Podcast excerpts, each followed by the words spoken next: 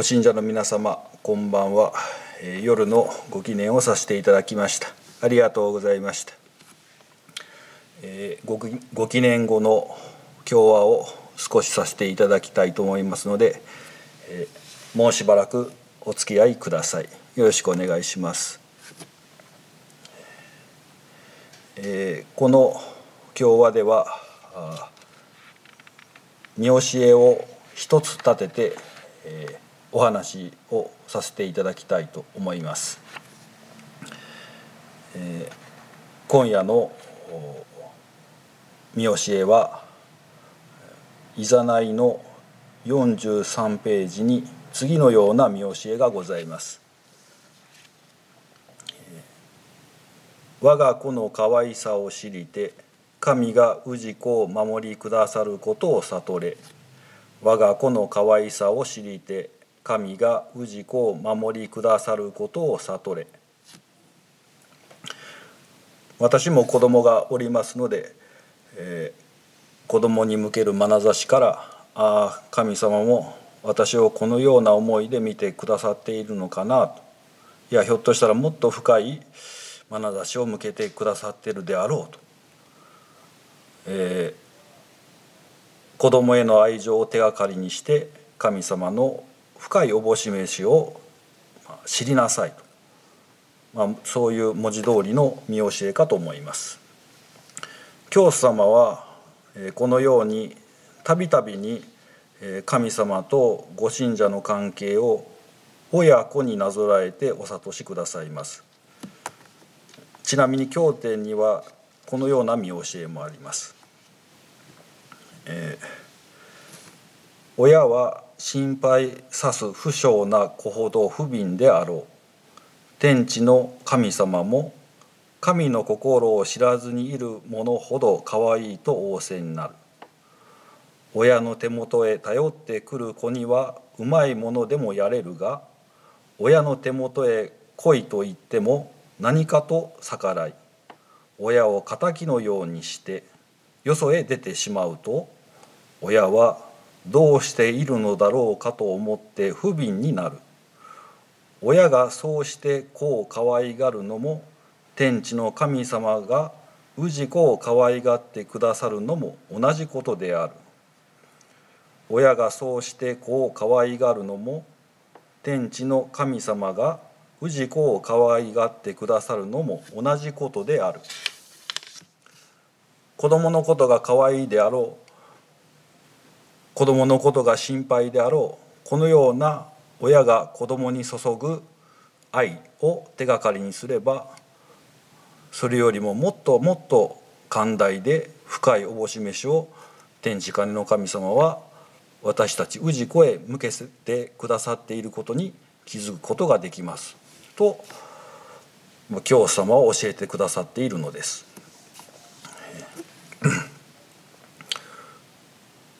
私がご本部で修行を終えて、まあ、いよいよ教会で御用させて、まあ、いただけるようになった頃のことですが、えーまあ、当然ご本部で修行している頃も私はこの我が子の可愛さを知りて神が氏子を守りくださることを悟れという、まあ、見教えにも触れておりましてまあなるほどそういう神さんまあなんだなとまあ思っておった次第です。あの当時はまあ、あの 私も独身で子供もいませんし、まあ、結婚もしておりませんので見教えにある我が子の可愛さを知りてという部分は逆に、えー、父母が私をどう育ててくださったのだろうとこれまでの生い立ちを思い返しながらまあ想像したわけです。学院というところは修行の中で自分自身と向き合ったりこれまでの人生を振り返って見つめ直してみたりする時間がまあたくさんありましてあの社会生活を送っておりますと立ち止まってゆっくり自分を見つめ直すというような時間はなかなか作るのが難しいですね。ところが学院というところはまあ、そういう時間がたっぷりあって、まあ、私はそれはそれは貴重な時間をまあ過ごしておったわけです。その貴重な時間を私自身はどういうふうに使ったかといいますと、えー、繰り返しになりますけれども、えー、改めて父母が私をどのように育ててくれたのだろうかと、まあ、これまでの生い立ちを思い出す時間として使ったわけです。本当に今までの人生ではもう全くと言っていいほど気づかなかったあるいは見過ごしてきた父母の愛を、まあ、改めて感じさせていただきまして、まあ、本当にあありがたいありがたいという思いを実感しておりましたそしてこの延長線上に神様の深いおぼし飯があるのだろうと。どこまで深く理解したかはちょっと置いといてありがたい神様だなと納得しておりました。つまりは人は誰でも親を持っている。その親から受けた無償の愛を手がかりにすれば天地金の神様の深いおもし召しに気づくことができるのではないかとそのように理解したわけです。ところがですねご本部の修行を終えて、まあ、教会に戻ってきましていよいよご信者さんと接する御用を一生懸命していくという中であれ？とまあ一つの疑問が湧いてきたのです。ご信者の方々はそれぞれにさまざまな難儀を抱えております。そして教会へお取り次ぎを願ってくるわけです。いろいろな背景を持ったご信者さんの中には親から満足に愛情をかけられたことない方やそもそも幼い頃に親を亡くして親の愛情を知らない方などもおられましたそのような厳しい現実を御用の中で、まあ、じわじわと、まあ、私自身が、まあ、感じていくうちに親子の愛を手がかりに神様を感じましょうと言われてもそもそも親の愛を知らない感じたこともないという方々は一体どうやって神様のおぼし飯を悟ることのことができるのだろうかとまあそういう疑問をまあ持ったわけです。人の幸不幸に優劣や上下は決してありませんけれどもいろいろないきさつから結果として親の愛を知らない者はそれはそれはつらいつらい大変な難儀を抱えていると言えます。その難儀なものが神様のおぼし飯を感じることが難しいというのは、まあ、何というか理不尽ではないかなと、まあ、その時はまあそんなふうに考えて、まあ、日々を悶々と暮らしておったわけです。もちろんあの今振り返ってみますと、まあ、何と言いますか未熟というか自分自身も浅はかだったなと、まあ、多少恥ずかしく思うところもあります。けれどもあの頃にこんな疑問を持ったことが結果としてその後取り次ぎ者として、まあ、御用していく中でとても大切なことをまあ学ぶきっかけになりました。それはどういうことかと言いますと、まあ、話戻しますが、えーまあ、一人で閉じこもって、まあ、悶々と考え込んでいても、まあ、拉致が開きませんしまあ大体不健康ですから私はまあそういう疑問を持った時はすぐにまあ親先生へお取り次ぎをいただいて尋ねることにまあしておったわけです。今回も例に漏らず、まあ、すぐさま親先生のところへ向かい尋ねようと。で親先生これこれこういうことなんだけれどもこれは一体どういうふうに考えればいいのでしょうかと、まあ、私が尋ねますともう親先生は、まあ、返す刀で一言「久しいやだからこそ取り次ぎ者が親になるんだ」とこうおっしゃるんです。取り次ぎ者が親になる。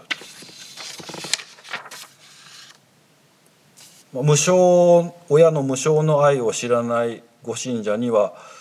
取り次ぎ者が親代わりになる。お取り次ぎでまあそれを表していくとこう教えてくれたのですね。それで私はと思い出したことがありまして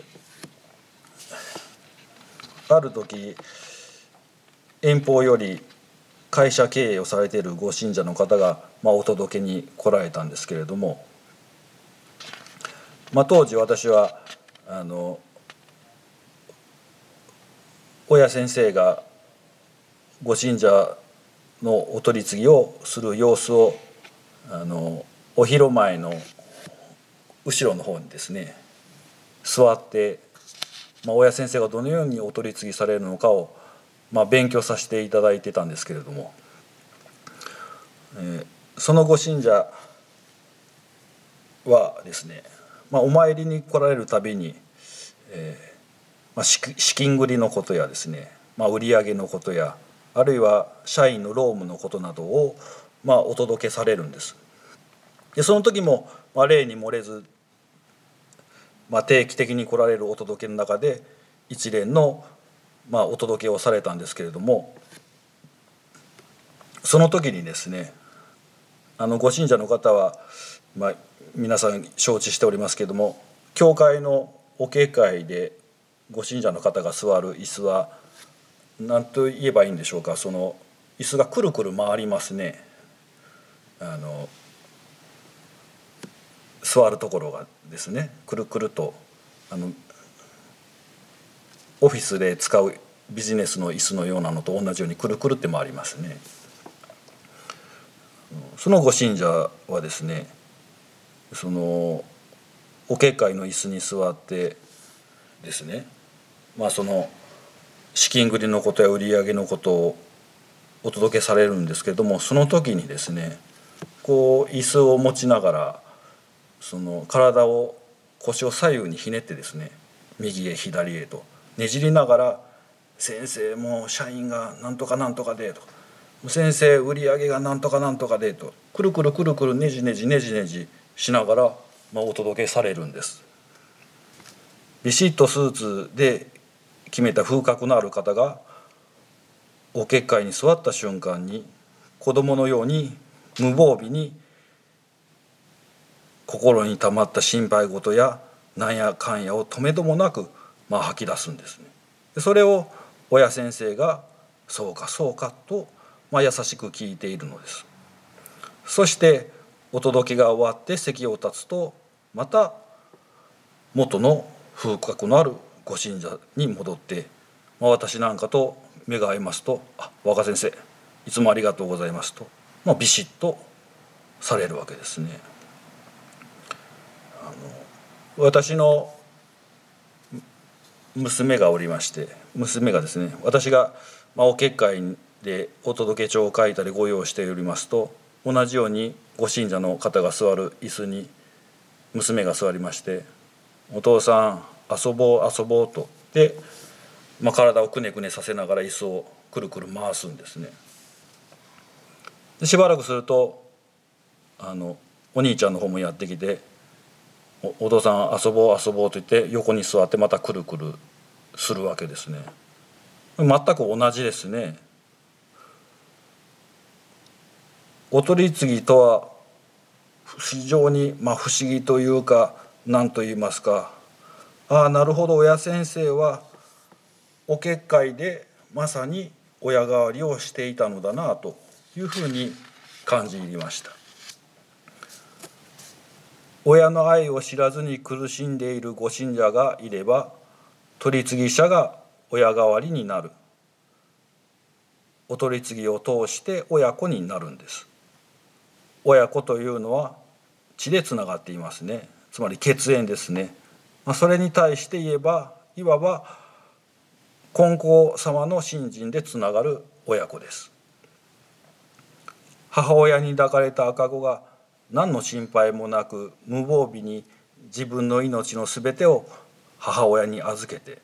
ただただすやすやと眠っているようにお取り次ぎをいただいていると神様に手を合わせているとただただ心が落ち着いて抱えていた不安が嘘のようにすっと消えていくこのようなお取り次ぎの中で少しずつ少しずつ親の愛を知り神様の深いおぼし飯を知っていくということです。まあ、その深いおぼし飯はについては今月の月報でも少し書きましたので詳しくは月報をお読みくださいそしてこのような天地金の神様の尊い働きの中でご信者の方々がさらに一層神様の深いおぼし飯に良くすることができるように導いていくのが取り次ぎ者の役目であるというふうに思っております。最後に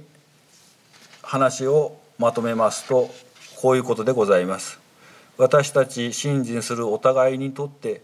天地金の神様が親以上の親であります。私たちは子供です。苦しい時難儀を抱え困った時はまず親神様を頼ることが大切です。親神様にすがって助けてもらうことです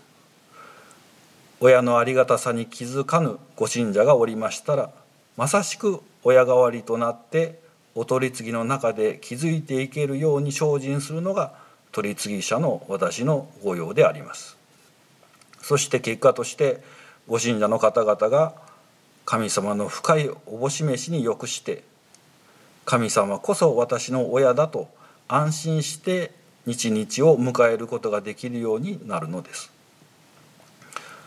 えー、今夜の今日はをこれで終わらせていただきます。皆さんありがとうございました。そしておやすみなさい。